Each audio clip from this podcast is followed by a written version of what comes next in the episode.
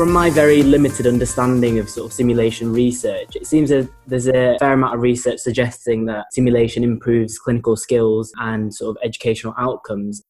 Is there any sort of literature out there that suggests that it improves patient outcomes?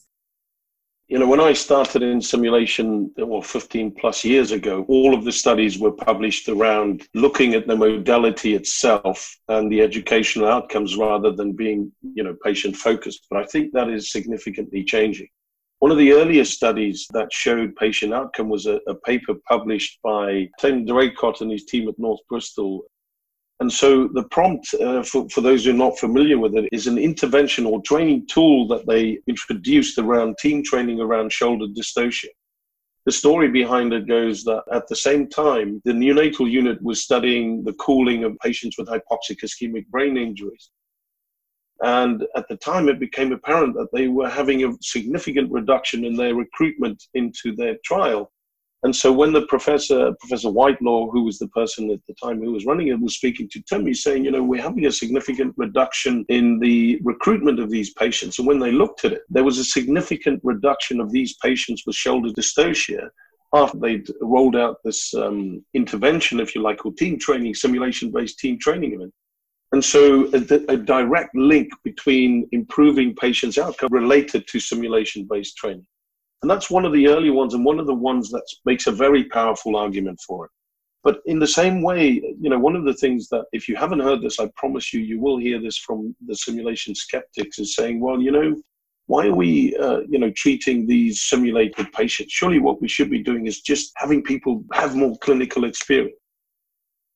And the truth is that it's not true because the evidence is out there. So the same group, Bill McGaghie and Diane Wayne, looked at the performance of people in resuscitation settings within their organization who were just doing, so there was an adult-based service, and so I guess there's frequent cardiac arrests that occur. And so they looked at people who were performing repeatedly in cardiac arrests across the year versus trainees or the residents, I guess is the terminology in the US, that were exposed to 3-monthly simulation-based simulation events where they got deliberate practice and feedback.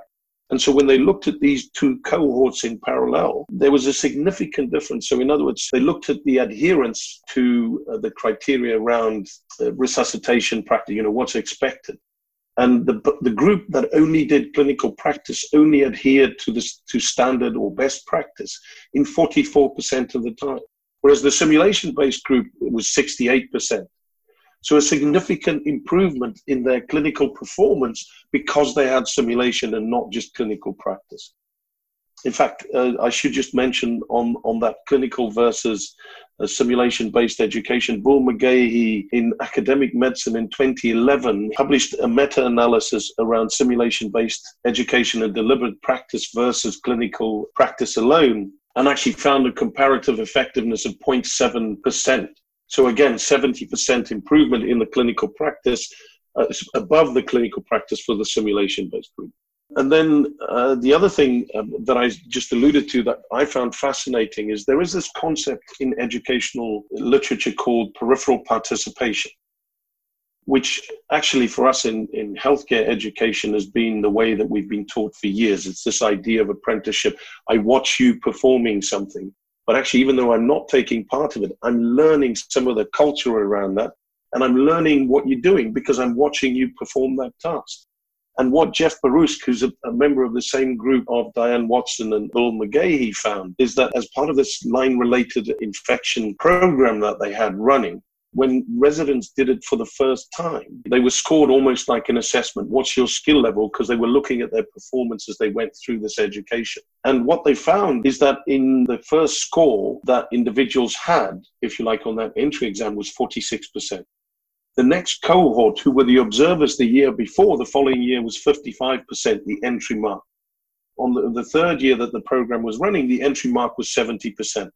And so what they actually had to do is adjust the pass mark, because actually it was constantly going up because this was this, I guess, herd knowledge, because people observing the practice that was being implemented was exemplary in every occasion. And so what people were doing was observing exemplary practice.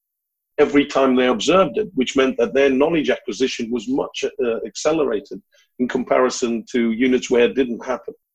I've only mentioned a few examples, but there's more and more of these papers that are being published that are showing us the evidence for simulation is there. Just a word of caution, in Tim Draycott's work that they did, they also showed that when they introduced the program in different units, and I won't name them, across the world, in some units it doubled the injury to the patient. And what they looked at is that when they introduced it in those different units, the differences between the units were whether it was a multi-professional team that was trained or not, whether they trained at least 66 or nearly 70% of their staff, and the way that the debriefing was implemented. And so the units where the simulation was ineffective had nothing to do with the modality. It had to do with the way that the modality was implemented. And so I think that's another key message that people should understand. And I always say to people, simulation is a loaded gun. And what I mean by that is it has the ability to do harm if not implemented in a correct way, particularly when it comes to the debriefing. People are emotionally scarred because of the way that they're being debriefed in a non-psychologically safe fashion. I suppose linking into that, Dr. Grant, what do you think the minimal training and requirement is for someone to be able to run a debrief? So I often say the best debriefers I've come across in the world are not necessarily people with masters in education. The key to be a good debriefer can be summarized in personal characteristics, is a curiosity, empathy, and having the learner's best interest at heart. There's this wonderful old paper now that's been published for years now that talks about a sage on the stage versus a guide on the side. Certainly in my learning career, I was often taught by people where it felt like the purpose of them teaching was to show me how clever they were. And so it was, in many ways, a humiliating experience because it showed my flaws and faults in a non-empathetic way, which, I guess it's a way of teaching. But actually, when taught by somebody who their purpose is to help the learner optimize their growth and future performance, that comes from those qualities rather than assuming that people didn't do something because they didn't know, but they may have been something else that impeded their performance, and helping them understand that so that next time they could perform better.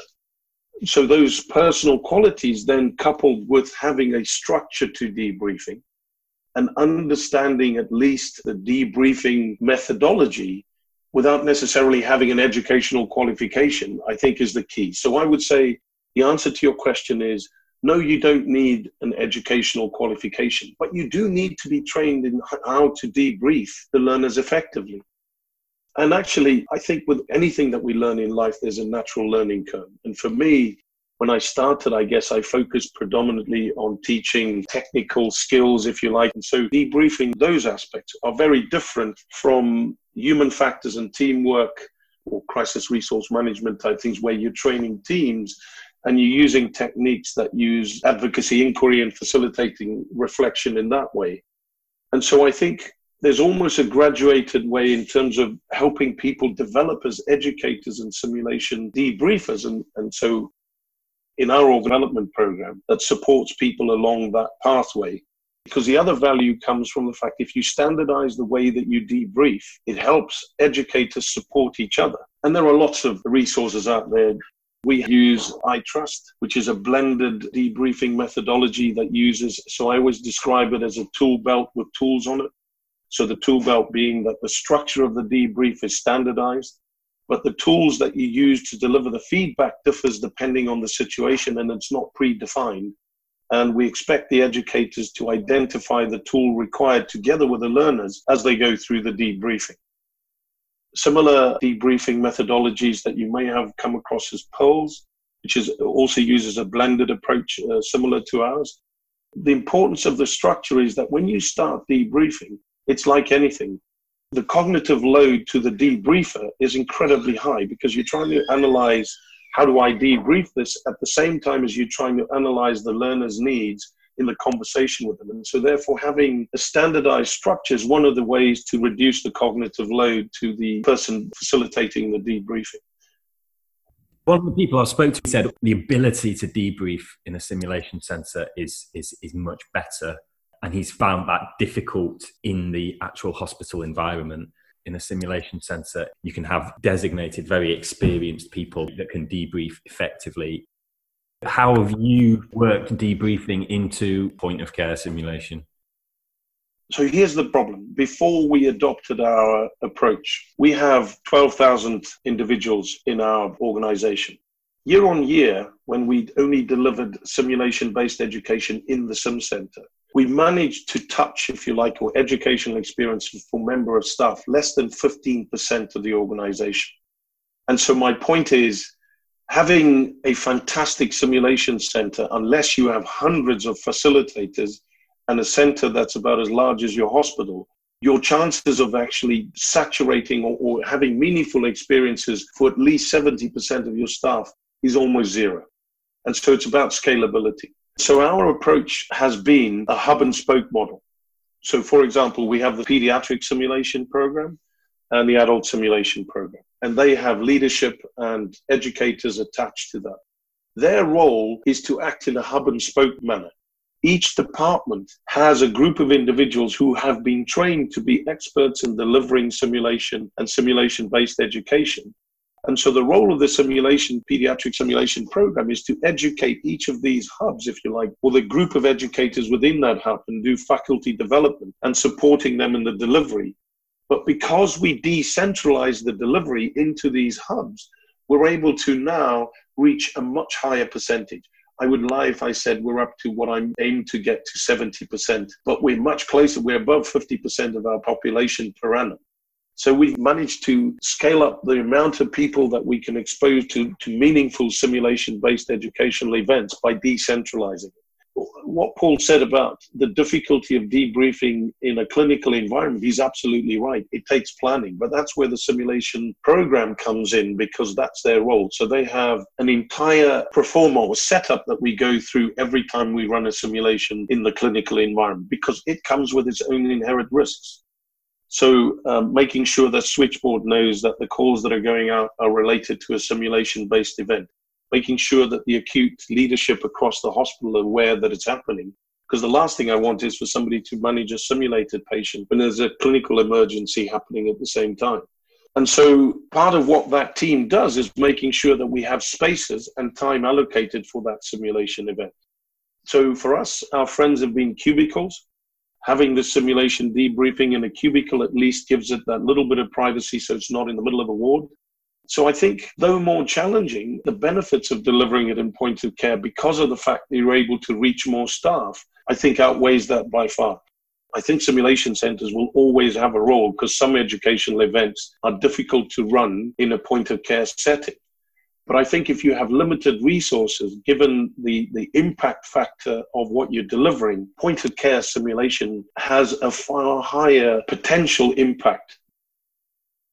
So there's a lot of sort of interest and talk about the future of simulation and things like virtual reality. Given your sort of vast amount of experience in simulation, I'm interested to see what your point of view is and where you see simulation going in the next, say, 30, 40 years. At the moment, I guess in people's perceptions, when you say simulation to somebody, their first perception is, oh, that's the thing with the plastic dolls. And my first comment would be, it's so much more than that. It's about the whole methodology, understanding how you create an experiential learning event for people to reflect on that builds on their learning practice. And I think that's why in the future, simulation-based education will change, not in the way that we deliver it, meaning the educational theories that underpin it, the debriefing methodologies, all of those things, but actually in terms of the interface for the learner. And I think one of the failures of simulation at the moment is that often when it's delivered, when people are interacting with the patients, it's with the best will in the world, a mannequin simulated patient that's there that doesn't interact, that doesn't have the emotional interactions. And that's often why people struggle is that they can't build that connection with the patient as they would in the simulated environment. And I think as we move forward, the actual architecture of the mannequins will change dramatically in a way that almost with virtual reality and augmented reality, what the mannequin looks like almost become inconsequential because what we will see because of technologies like Google Glass is the patient that we're interacting with, and the mannequin really becoming the tool that allows us to perform the procedures that we would in a real clinical environment. So I think that interface will change significantly in the years to come.